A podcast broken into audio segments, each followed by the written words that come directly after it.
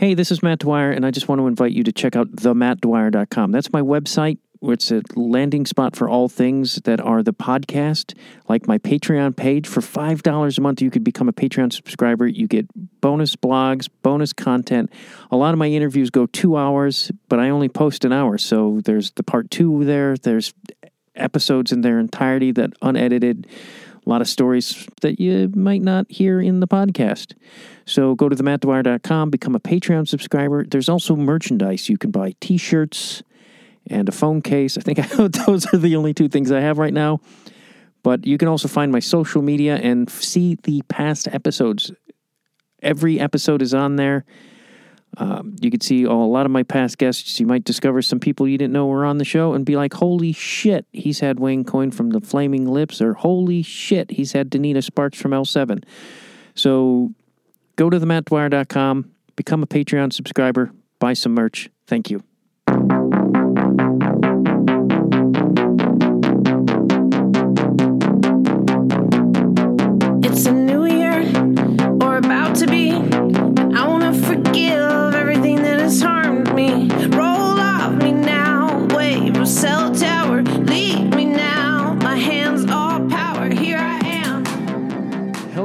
Welcome to Conversations with Dwyer. I'm Matt Dwyer. This is a music podcast. And speaking of music, that song that played me in is called You're the Man. It is from the album Bitchcraft and it is by the artist Bitch. It is out on Kill Rock Stars. It is a great album, as that song is great. I listened to it uh, just this morning on my morning dog walk. Good stuff. Great stuff. And if you don't know, Bitch was once a part of a duo called Bitch and Animal. Then she went solo and took a little break and is back after a sort of a extended music break. Uh, this album is incredible. Please purchase it. It is in all links to Bitch are in the show notes, as all worthy things are. So please go buy it. Don't stream it. Stream it. Streaming is evil. We know this, especially fucking Spotify. And if you're listening to this on Spotify, just go to my website, themattdwyer.com, and listen to it there. And speaking of which, there's extra content on my Patreon of Bitch and I, and you can watch the video. Here you get an hour. There you get an hour and a half, unedited, perhaps more personal stuff. That's up for you to decide. Either way, check that out. Also, I would like to plug a friend of mine's book, if that's okay with you. Bentley Hale, my friend Bentley Hale wrote a book called Tequila Cocktails 75 Classic and Creative Agave Based Recipes. And you could purchase that on Amazon. That is in the link. Uh, and it's time to move beyond margaritas and let tequila take center stage in a variety of craft cocktails, featuring beginner friendly guidance, flavor profiles, and top shelf recipes. And I'm just going to go outside of reading that from her, her the page that sells the book.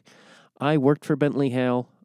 I was a bartender in a previous life. And so, and she created all the cocktails at this bar I worked at. And she knows what she's doing. Uh, there, she creates really great cocktails. So I can totally trust that this book is going to be great. I haven't made any of the cocktails because I quit drinking. I'm going to make some though for my partner because she likes tequila. And I liked tequila, but not anymore. but uh, Bentley is, she knows what she's doing. And uh, she also has a wine blog. I, I think she still does the wine blog. Anyway, she knows her booze. If you want to know more about booze, check out the Bentley Hale stuff. And also, speaking of my partner, if you need a website, my partner, Kelly R. Dwyer, does websites. She does them for podcasts, political people, actors, companies, you name it, she's done it. KellyRDwyer.com.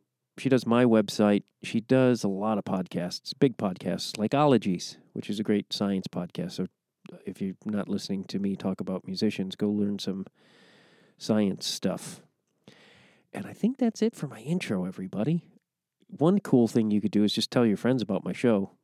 Next time you're sitting around, be like, hey, you're looking for new music or music you haven't heard or want to listen to a conversation of somebody who you know musically and like? Check out Conversations with Dwyer or Dwyer. I feel like I should have just called this show Dwyer. I know I talk about that a lot. I really fucked up. But fucking up is my middle name. Speaking of which, seriously, it is. My parents named me. Fuck it up. Uh, but speaking of awesome, great, and super duper, here is my conversation with Bitch.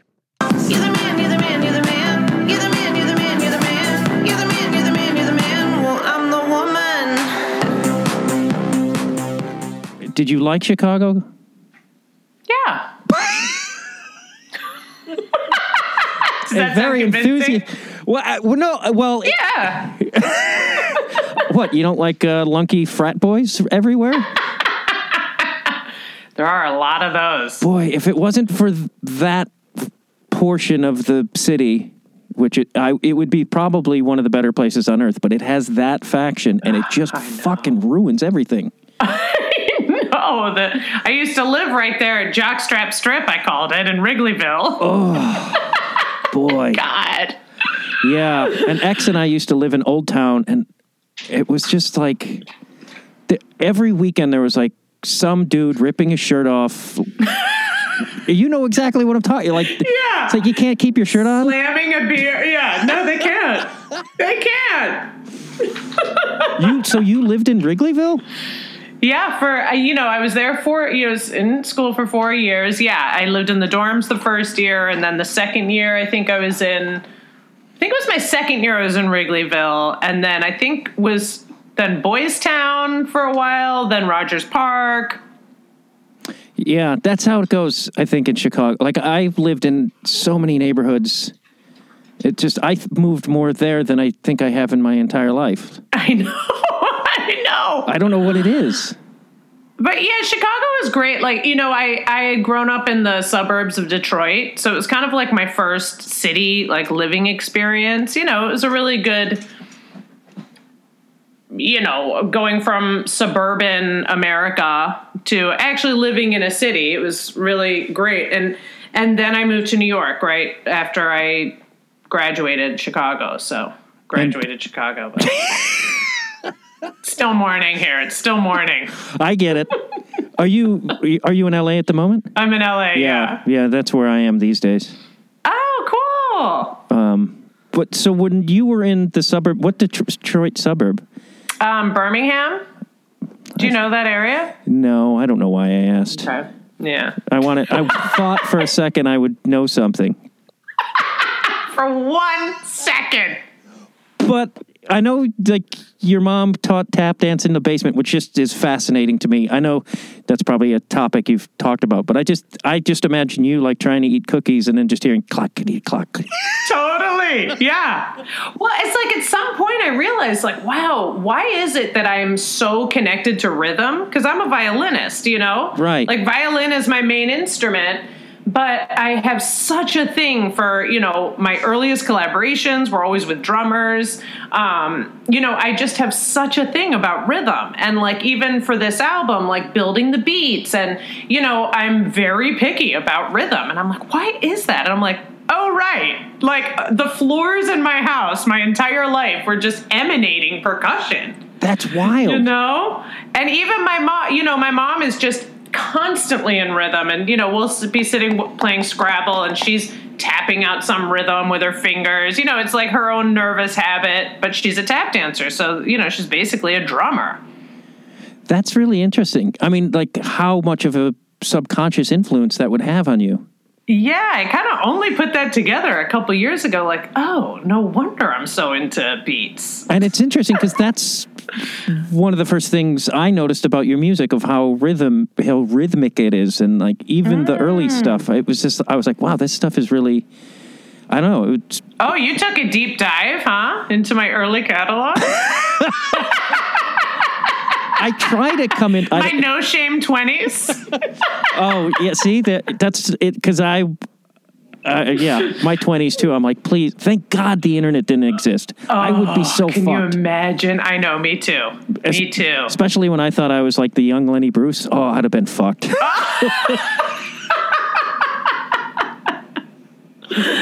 Oh my god. what was the kind of music that was going on during your mom's tap dance class? Because that could either be a, a nightmare or a gift. Always like, you know, she had a lot of um, records that were like instrumentals for tap dancing, but I always remember there was an instrumental of I like an apple on a stick. Shuffle step, shuffle step. Da da da da da da. da. Full apple change, full apple change, full apple. and then there was one, an instrumental of uh, Yellow Submarine that played on loop. I feel like it was always like the warm up ones that I remember. And do you feel like that was other than the rhythms? Do you was that did that spark your curiosity in music, or was that just sort of?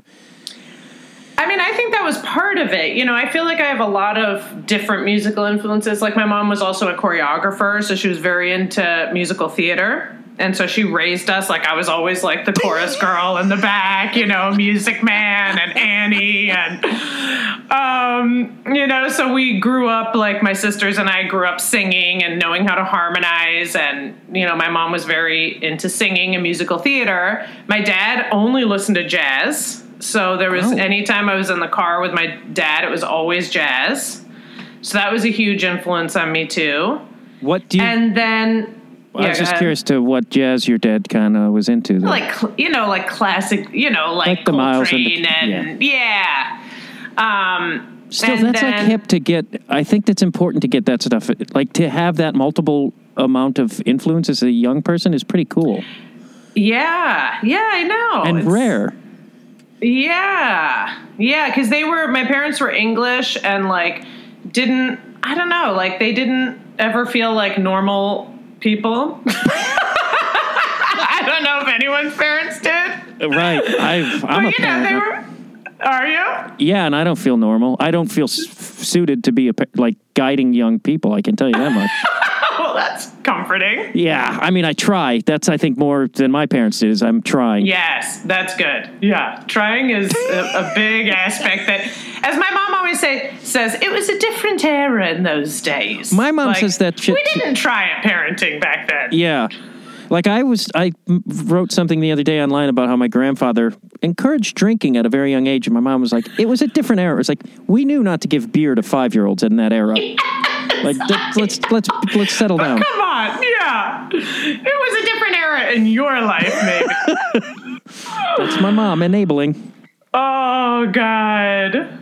and Yeah. So, and then the other influence I feel like that was big on me was, you know, I I heard which okay, just segue. I do hope you come to the Hotel Cafe show next week because Faith will be there. oh, Yes, you have to come. okay, And um, I do go into this quite a bit because I've kind of written a play for my record release shows. So I do go into this quite a bit, but I I heard the violin for the first time on Sesame Street. I read that. And then I was like, I just became obsessed with it. And I still don't know, was it a past life thing? Because it's not like any, you know, it's not like there was an instrumentalist in my family, you know? My mom's brother, but, you know, they lived in England. I don't know. so, you know, I begged my parents for one and I start so I started playing at four. Wow. And yeah, so I basically also was raised like with a very str- like you know pretty intense classical training. You know, which classical music is. I mean, you know, I think about the drama of be of playing. Like I, when we moved to Detroit, like I auditioned for this like youth symphony. You know, with like all the kids from the area and you know, being able to play in huge orchestras and playing like such huge dramatic music, I feel like was a big influence on me. That's wild. And Yeah. I'm fascinated by the that at four you were so like drawn to something is really interesting to me. Yeah, I'm like, what what was going on? I, I don't know. I was like obsessed with it. My mom always says she she thought it was my dad always had these Japanese clients that he was always giving you know having over for dinner parties and she said one time one of these guys came with a violin and I like never left his side. You know, so she always says it's that and I say it's Sesame Street, but either way, it was it came from me. that's so yeah. I'm trying to think of like I don't know what I was drawn to as a kid. I don't think there was anything at four that I was so strongly pulled to. That's really like and I, I'm like, is that is it something cosmic or is it just maybe that's your Right. what you're supposed to do? Yeah, I have no idea. Yeah, I was like weirdly drawn to John Belushi as a kid. Not a healthy choice. yeah, just a big binge Hence- drug addict guy. Perfect. That seems like a good role model. Yeah, and boy, did I want to be him. Fast forward to show business in Chicago. Yeah, I quickly learned that that was not the, uh, you know, one night in Chicago when my friend was like, "Let's sell the stereo," and I was like, "All right, this is where I, I'm, I'm going to stop the coke here." And what, where, when did you go from violin and then sort of veer into theater? Because that's, was there a connection, or is it just like you're just one of those I'm multi-creative people? I, I actually, I, you know, I've thought a lot about this one too because I actually feel like it was part of my rebellion. Like everyone kind of just assumed I would go to music school and like, you know, my grandma who had, you know, survived two world wars and, you know, basically was always like clipping articles about how much money, you know, you could make and, you know, being playing in a symphony. And, you know, I, I just feel like I was like, oh, you guys want me to do that? Well, I'm not doing that It's you interesting. know and like i i was i you know i grew up in in the theater too you know always the chorus girl never the lead. Um, but in high school you know i did i did a lot of theater as well. And i don't know i i auditioned for a couple acting schools. And i think the idea of being like going to music school and practicing and studying um, you know it, it's very isolating like all the practice you have to do. And i hated the costumes. of being in an orchestra. I mean those like you know little house on the prairie dresses and that we had to wear. Like i just didn't like the world of it. Um, so but in hindsight like i kind of think you know going to acting school was a way to learn how to be in my body. Interesting. and like as a musician like you know they're not talking about any of that you know? You're not doing breathing exercises before you like you know do the auditions for the first chair or whatever you know? So i feel like acting school like really helped me you know become more of a well-rounded performer you know? And ironically i went back to music but while i was at acting school i never played the violin. It was almost like a painful relationship you know? Like i a little bit felt like i had you know given up my child for a- adoption or something. Like it was a very emotional thing you know that i you know i had my violin at college but it just always lived under my bed and i never played it and um and I met Animal, my first bandmate, and they really encouraged me to get it out again, you know, and get out of like this. I, I had to really like release a lot of like a competitive feeling that I had grown up with with classical music, like, you know, the more notes, the better kind of thing Yeah. You know, instead of just like playing from your heart mm-hmm. and even if it's just one note, like make it beautiful. You know, those are kinds of the things I feel like I had to undo when I started playing again because you know, I think it was like after practicing every day for an hour since I was 4 and then not playing for 3 years, you know, then you start playing again and you're like, "Oh my god, I'm like tripping over some sonata that I could play at 11." You know, I kind of had to just approach it just completely differently.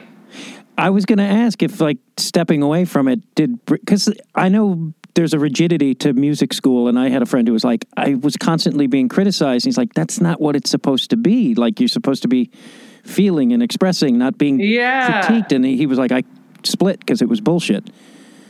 Yeah. And I was wondering if that, if in a weird way, that like was that break was more Yeah. a, a bonus.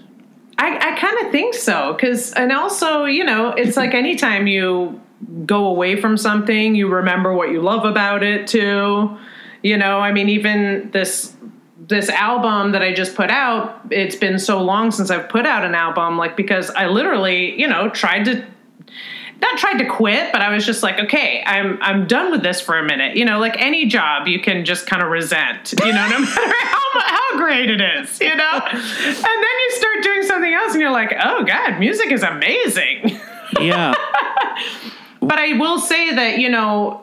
Uh, meeting Animal was a huge part of, yeah, kind of reinventing how I approached music. And then, they got me a gift certificate to the Old Town School of Folk Music. And I studied, I like walked up to the counter with my gift certificate, and they suggested that I study with Andrew Bird Wow. who had also been an ex classical, now moving towards rock, you know, or, you know, his own music. So they paired me with him. I, you know, had my 10 classes with him and then, you know, took off to Australia and practiced everything I learned with him. And, you know, that really helped open me up to like playing by ear and remembering, you know, in classical music, it's like you're supposed to be practicing at least an hour a day. And anytime you kind of veer away from the written music and you just play from your heart, you know, I always, I remember feeling like I was cheating That's wild. you know that if i was doing something that was coming from my own impulses my own joy my own love that i was somehow like betraying the gods of music That's so interesting to me. And it's wild that Yeah. you studied with Andrew Bird. Like, I don't know, Chicago frat boys without their shirts on aside is such a creatively magical place to be, especially when you're young. totally absolutely yeah yeah and he really yeah he opened my yeah eyes and ears to a whole other way of playing. He had i think he had graduated from northwestern and then just kind of locked himself in a room and with a lot of jazz and like had a tape player where he was just teaching himself jazz solos. He taught himself how to play by ear and how to improvise. And it just kind of opened my eyes to a whole other way of educating yourself you know Uh, how did you and Animal meet in, in, in that? And Animal is the one who sort of sparked your music interest again? Yeah, it was definitely like, you know, somebody who, yeah, kind of, uh, uh, I feel like gave me permission to not play by the rules. You know, I was such like a little bit of an uptight, you know, trained musician that it was like so hard for me to, you know, an animal would be like, who cares? Like, take a mushroom, like, just play one note. It doesn't matter, you know? An animal played um, a djembe, African drum. And, you know, so we would just kind of jam out and have, you know, this total psychic connection. And, and yeah, they encouraged me to not care about the rules and, you know we're we're actually making our own music you know? So i feel like that was really pivotal for me. Yeah. And were you playing around Chicago? yeah our first i our first i mean the first thing we did did we play around chicago? Our first gig as bitch and animal was not in chicago. It was in the suburbs of detroit because it was after i went through my soul searching trip to australia. Um, but maybe we played but we played something at berlin remember that Yes. gay dance club with a stripper friend of ours you know, we we would do these things where we like accompanied. You know, she she came out in Christmas lights, and we were the weird, you know, musicians on stage accompanying her. We did things like that, like an art gallery opening. You know, we were just starting to kind of play music, so we hadn't named ourselves Bitch and Animal yet or anything like that. But those were our roots. We met at acting school. I love that you at played a DePaul. God, I I mean I've been to Berlin. Do I remember being at Berlin? Not really. It was the night you tried to sell your stereo. it might have been. I know um, Donita Sparks from L7 used to. She was from the South Side. but She used to when she was a teen. She would s- sneak into Berlin. No way. I know it was such a like a. Is it still there? Who knows? I don't know. It's Okay, yeah. the last time I was in Chicago. It's it's just becoming unrecognizable to me. Mm-hmm. I know. I know. I used to think I would want to go back, and now I go back, and I'm like, nice to visit. Not gonna fucking live here. Yeah. What spurred the or inspired the trip to Australia? Because that's, I think that's good to have a soul searching trip like that. I wish I could have done that. Yeah. I had like I don't know. I I I I always had this like love of travel and kind of like a wanderlust and I think I was having you know, I was so rebellious um for all of for all of the grade of that, it's also a little bit okay. Did you have to just like shoot yourself in the foot left and right? You know, like I was having my like these big feminist revelations and you know, I, I was starting to feel like, oh my God, like the whole system of acting, of like auditioning for these people. Like I had such power, like authority issues, you know, and um, I think I went on one audition right when I got out of college, and I was just like, fuck this. Like, I don't like this feeling. I don't like feeling like I'm. I just felt like I felt like I was begging for a job or something, you know? And, um, I had saved up my money. I was the only girl valet. I used to park cars at that fondue restaurant, Gejas. I don't know, know that, that pla- place? No. Oh my God. We had such a hustle going on on the streets of Chicago, let me tell you. That's a whole separate podcast. Oh my God. Just like hustling people, like, you know, because the there was a, a music venue next door. So then, you know, we're like, sorry, we only park cars for the restaurant. And they're like, well, how about $50? Make it 75 nice. I love it. That is Chicago. Oh my god. So I'd saved up some money and I knew I wanted to go on a trip. And um, yeah, it took six months and I, I bought a plane ticket to Australia. I didn't know anybody there. And I stayed in a youth hostel and I took my violin and I had learned all these songs from Andrew. And I shaved my head. I was like, I'm done with the patriarchy. I'm done with it all. I'm going to go reinvent every wheel that was ever meant to be invented. So, yeah, I, I went to Australia and I flip in. I used to play in the subway. Like, I, I just practiced all the time. That's that's amazing. And the I would say the courage because I I don't know, that's courageous. I would have been terrified and not done it because I didn't. Yeah, you know, I, I was always saying that I was going to go to India. And then I got terrified at the last minute. so I went to Australia instead. Uh, still very courageous. India, you know, I always wanted to visit India as well, and everybody I know who went said it's amazing. Have you been since? Yeah, I've never been, no. I want to see the old Buddhist temples, and there's also a bunch of. There was a documentary that I saw about like all the old ancient. They just look fascinating to me. Yeah, I know. I, I, I can't believe I haven't gone yet. Well, you still can. I don't know if you were aware of that. Thank you so much. you're well. Yes, you're welcome. I'm very wise.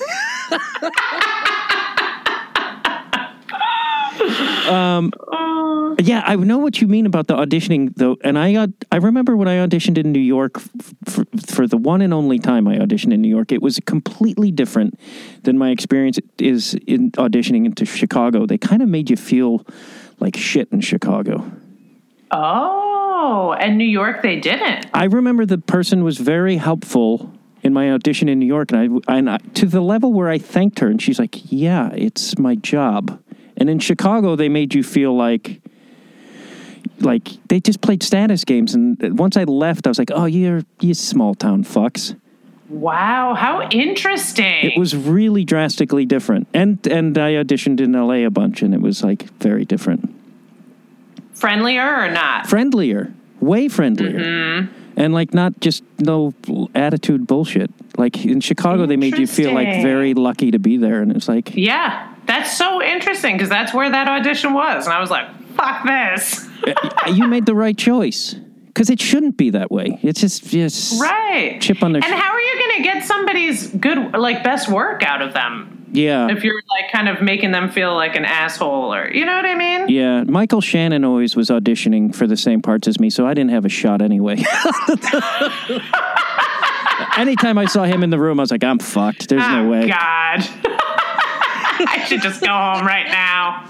But you continued to act, right? I mean, you're in Short Bus. A little bit, yeah. Short bus, you know, um, yeah, they're- which they're just re rescreening. Oh, I can Um, that was a very a very fun experience. Oh, I yeah, I can invite you. We're doing it one more time in LA here. I'll let you know when that is. Please do.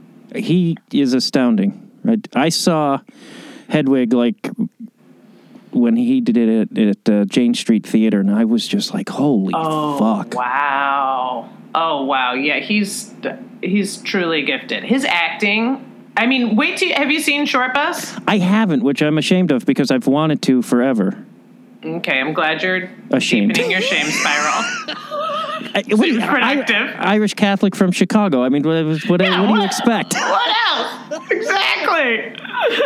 Um, yeah, Short Bus is very moving, and like you know, it really even seeing it this this time, you know, now that I've had you know more distance from it, I'm like very um, you know, John's such a great artist, and I've always like really admired him as an actor, and yeah. Seeing Shortbus again, I'm like, oh my god, he he dreamed this whole thing up, and just his direction and his understanding of characters and story and yeah he's he's amazing What made you s- step away for 50? And did you really go live in a cabin for 15 years? i did no No. is that, what- is that what i said no, I, I thought I. I th- yes, you I'm did. like, wait what typo is that I No, thought I read that you, or I know you didn't do music for 15 years, correct? well this is my first album in nine years yeah so the, my last album came out in 2013 so but it's like i wasn't it's not that i wasn't doing music because a lot of these songs that are on bitchcraft you know started in that time that i was like okay i'm done you know? Sick of this or you know? Um you know so it's like I, I was still making stuff i just was was never necessarily planning to share it. And i was just done you know with the whole sharing machine. Yes. You know i mean being an artist is hard. I've quit so many things so many times and but then it's like it doesn't like I, I- and i was it's like am i brainwashed? Like it just keeps clicking around in your head ideas Yep. and thoughts and like oh what about this? Yep. And i'm can't help yourself. you can't. That's the that's the thing as an artist. Like i guess i have to do this you know? I guess it's my calling yeah. you know? And i actually was approaching these songs in this way of like i may like i may never share these songs. Like i just kind of wanted to make something that i felt you know it was like i, I suddenly didn't have the pressure of like a timeline you know? And it made me able to yeah there's a freedom in that you know? Yeah it's almost similar to when you walked away from violin having that Yeah. Yeah. And like I, I came back to it. A A now that I'm releasing it and like back out in the world, like it it it's a reminder of how much it means to me. was there any hesitance to release it just because i know that feeling of like putting it out there can be gut-wrenching Oh yeah. Of course. Like am I really gonna you know, it's so vulnerable. yeah It's so vulnerable sharing your insides. you know? Yeah. It's like, oh God, you know, alert the haters. You know, they're gonna come. Ah, and you know, now I'm just I'm like, oh, okay, cool. Like, I guess you know, as soon as Taylor Swift sang about ha- having haters, I was like, oh, okay, we can all we all have haters. I I, I thought it was just me, yeah it, was and it you have to make anyway. was it business the business aspect that made you say fuck this at first or was it a, was it m- multiple things I think, um, yeah, probably just the business. I mean, if I was like, you know, you know, there's so many elements to it, but yes, I'd say it's the business machine of it. You know, I think, I think being a woman in any business gets hard, and you get picked apart for things that, you know, feel like, really, is this, is this what we're talking about? i i mean it's i feel it's hellish and i'm not a woman. And that just like i'm like i don't i couldn't imagine i couldn't imagine. And i've you know i've obviously heard stories. It's just like god i fucking hate the business Oh my god, I know. And if I didn't like love my people so much, you know, it's like I think ultimately as artists like we love people. And we love like okay, you don't.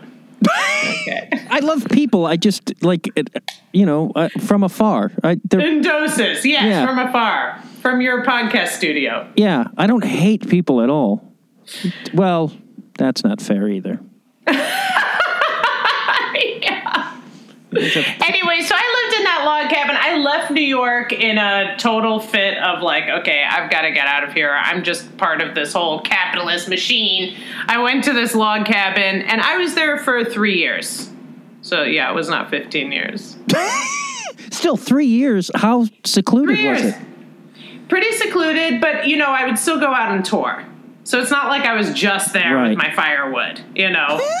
it was like I had a partner, you know, we would go out and tour, so it's like I still saw people and but it was in northern Michigan, so about 3 hours north of where my parents live and like where I grew up and yeah, there was something very um I mean, if I could live in a cabin in the woods for the rest of my life, I would love that. I, I'm a total nature person, and like, there's something about that kind of quiet and that kind of just peace, you know. And I love being, I loved, of course, being able to come and go, you know. Yeah. As I get older, I used to, when I was young, I was like, I'll always live in a city. And then now I'm like, no thanks. Like, it's just like too much. And I lived in New Mm-hmm. York for a while too. And it's like, New York, my brain couldn't be still. Like, it just was it, always, always, always, always something. Yes, yeah. Did you like New York?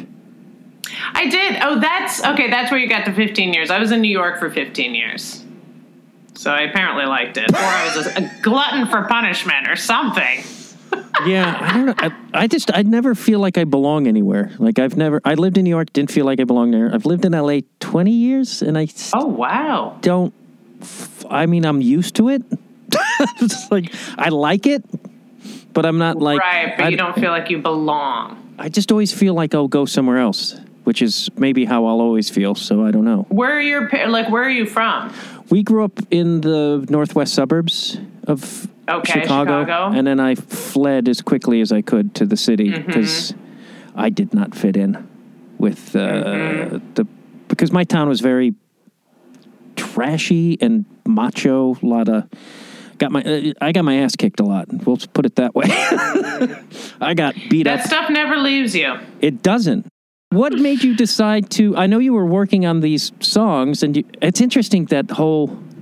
I wanted to. Sorry, I'm jumping thoughts, but like you said, uh, I'm going to do these just for myself.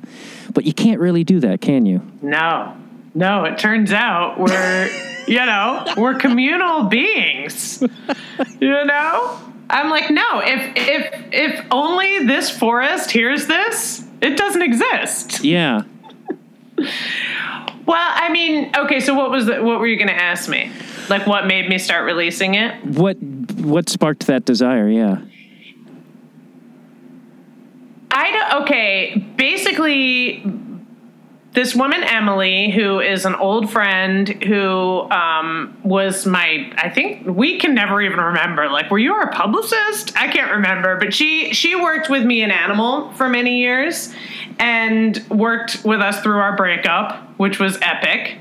And um, was always and and then you know i kind of i went solo and i got a new manager and whatever. We just kind of went our separate ways. And then um, we saw each other again in la like in maybe 2018 and um, she had she had started saying like oh you know i was like can you believe it? It's been 20 years since i released my first album which of course was, was with animal and she was like oh my god you guys should do a reunion. Like let's organize this. And um, i was like okay.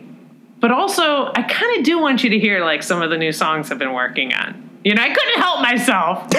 And I played her um, an early version of You're the Man, which is the first track of, of Bitchcraft. And then I played her, I think I had a version fairly done of Easy Target. And she was like, Oh, you have to release this stuff. Like, it's, you know, she just like got behind me and she was like, I don't care. The world needs it. Like, I don't care, like, what your, you know, boohoo ego problems are, you know, with like not wanting to be an artist again in the world, not wanting to subject yourself to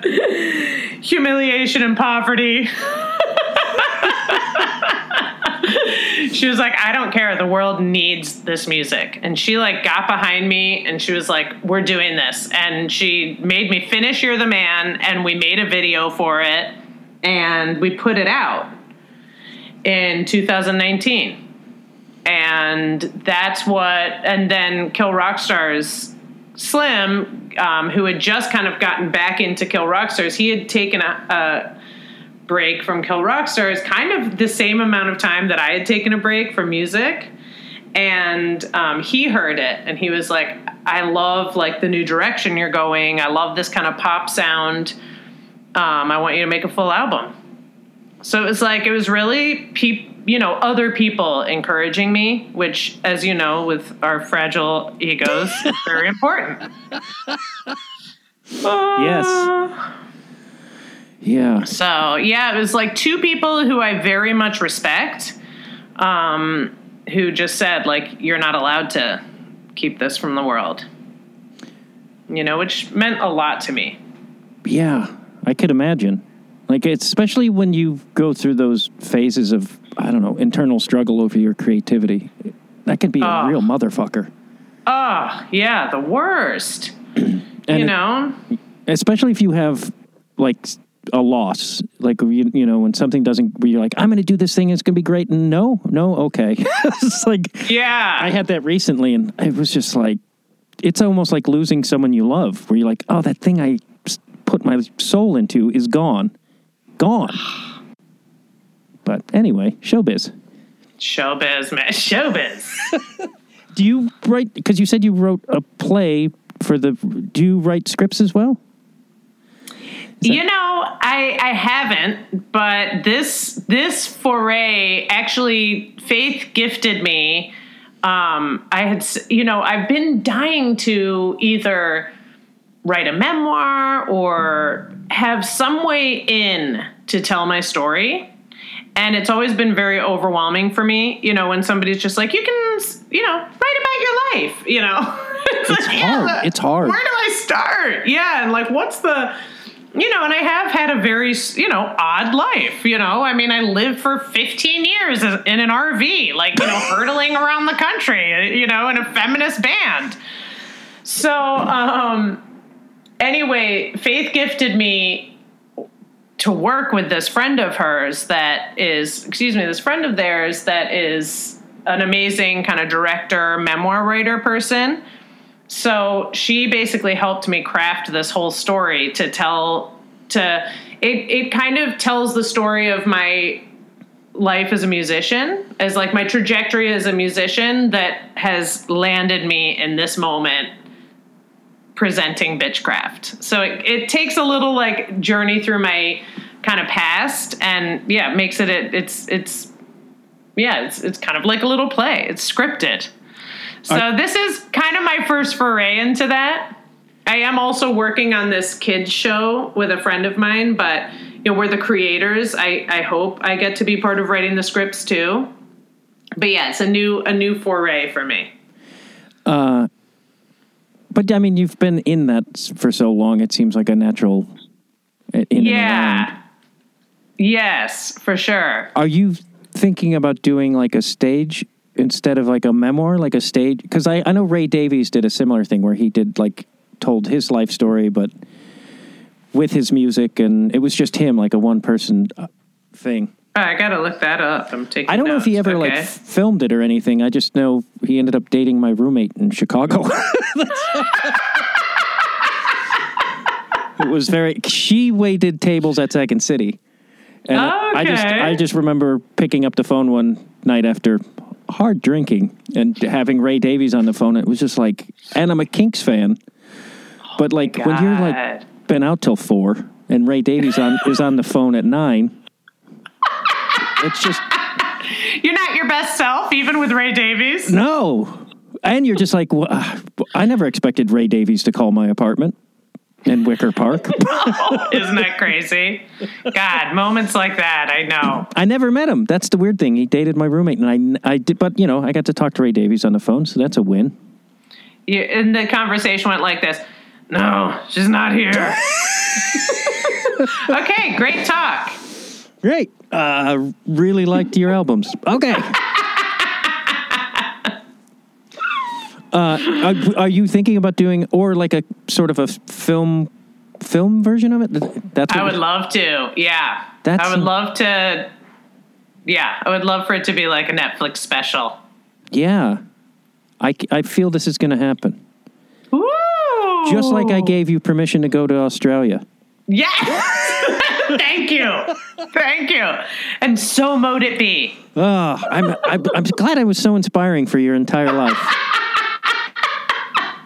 I really, I, I did, do I get thanks on the album? I should, shouldn't Yeah. I? Thank- no, I good. think you get points. I think you get points for this. Oh, good. Are you? So, are you going to go back and create more music after this? Because it seems like the response has been very positive. So that must be encouraging. It is encouraging. Yeah. I mean, you know, it's funny. Every time I finish an album, like when I'm, uh, you know, when I get to the last few weeks, like that final push, you know, this is my, it's my ninth album, but I also produced two albums of Farron, who's, who, who you might know. You should look her up. She's I will. amazing.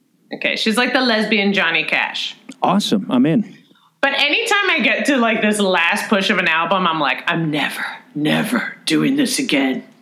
It's exhausting. just so much work and just like the final details and oh my god you know and then i take a couple months off and i'm like ooh i can't wait to start it all over again you know Did you have that long delay between finishing recording and because I had a friend who they they had to they like finished recording and they had to wait till the vinyl was pressed and that just seems like a fucking shit show.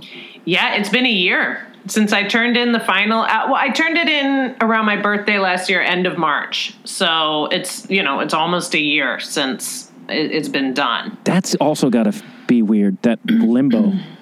Ah, but also, you know, these days with all the music videos and everything, it's like I've been still, I turned in the album, but then it's been nonstop doing all the visuals, the photo shoots, the video shoots, you know? I mean, I just shot another music video last week. Like, it is just still going. Have you directed? And, oh. sorry, go ahead. I was thinking, did have you directed any of your videos? no. Do you want to? Yeah, maybe. I hadn't even thought of that. It seems like natural to me. I give you permission to do so. Oh, thank you so much. the voice of permission has spoken. Your you points just helped, went up. Yeah, you've helped my esteem a lot because no one listens to me.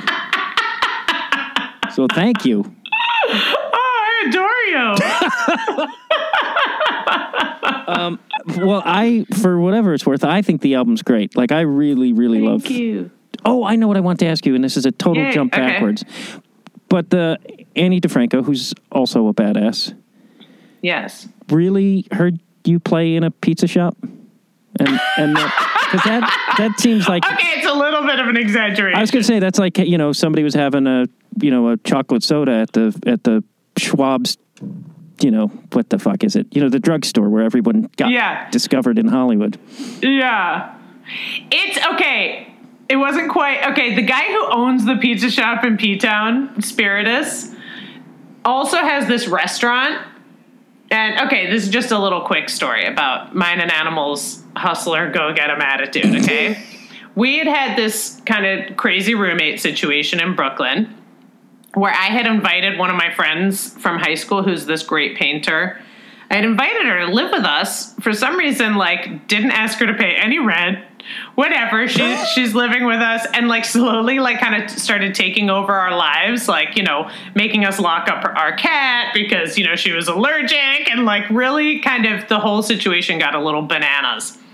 So Animal and I had heard about this town on the end of the Cape, and we'd been playing around New York, you know, um, had started to get a little bit of a name for ourselves, and we heard about this town, P Town, that it was all gay, okay, or you know, mostly gay. So we were like, oh, let's just go there, right? I think you know we we're both working these shitty jobs, whatever. Had never visited, knew nobody booked a U-Haul, took our cat, literally left this woman who was living in our apartment, like left her the lease, left her the recliner, left her the bed. We were just like, goodbye. we just like left. So we go to P-Town, we rent this little shack on the beach and um, started going around to the clubs to like try to get a gig. And like we went to like the lesbian club and the woman was like, "Oh, you kids, like you don't know, you know how it works in this town." And she's showing us like the 8 by 10 glossies of all the people who are playing there, you know. And just like, you know, giving us so much shade that like we would dare to just like walk into her office and be like, "We're great." You know? Fuck us, you know. And you know, all these people just like schooling us on how like the music business in that town works. So we hear about this guy Jingles who owns the pizza place and also owns this like restaurant. It's like this seafood restaurant. And we hear about him that sometimes he lets bands play at his restaurant. So we're like, okay. So we like go, we talk to Jingles, and you can imagine what me and Animal must have looked like, you know, back in our 20s. You know, we, you know, you hadn't seen a lot of people like us, okay?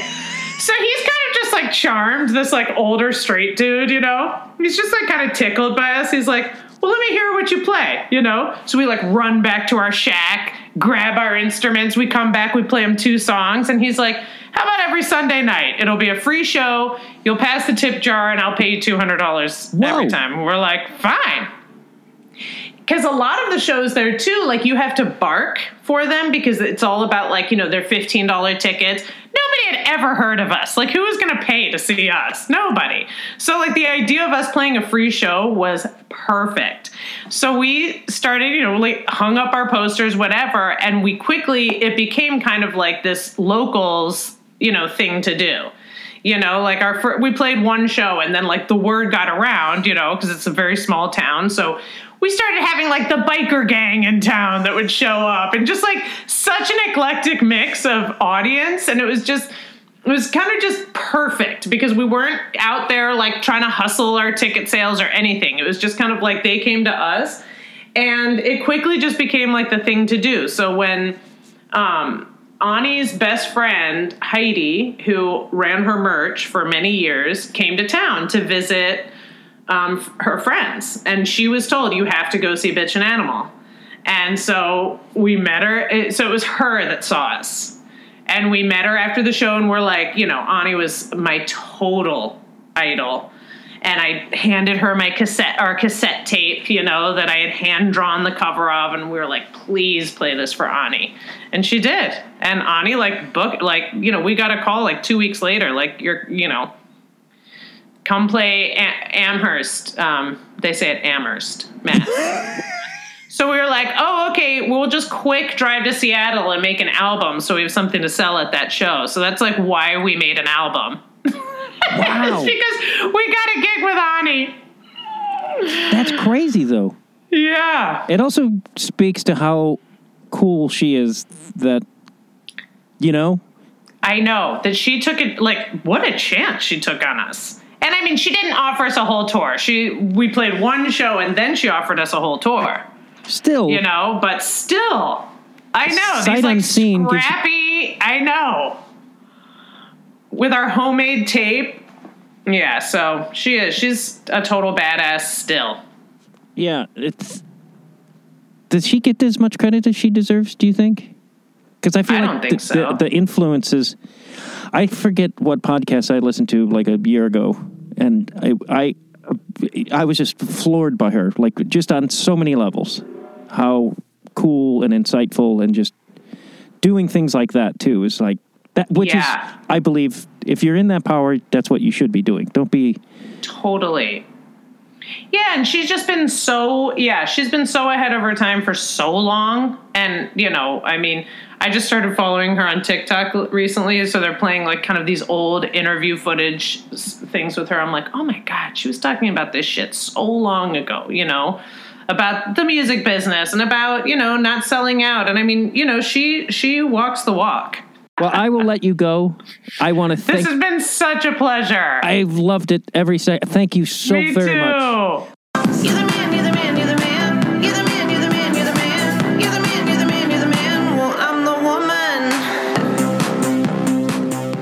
Very much for listening to Conversations with The Wire. Please become a Patreon subscriber if you like. Also, subscribe to the show on your iTunes or what have you not, and tell your friends about the show. That would mean a lot to me. As well as uh, go to the link tree in the show notes or the mattdwyer.com or Conversations with The Wire at the Instagram and you could learn more about the show, buy merch, and all those great things. Thank you very much for listening.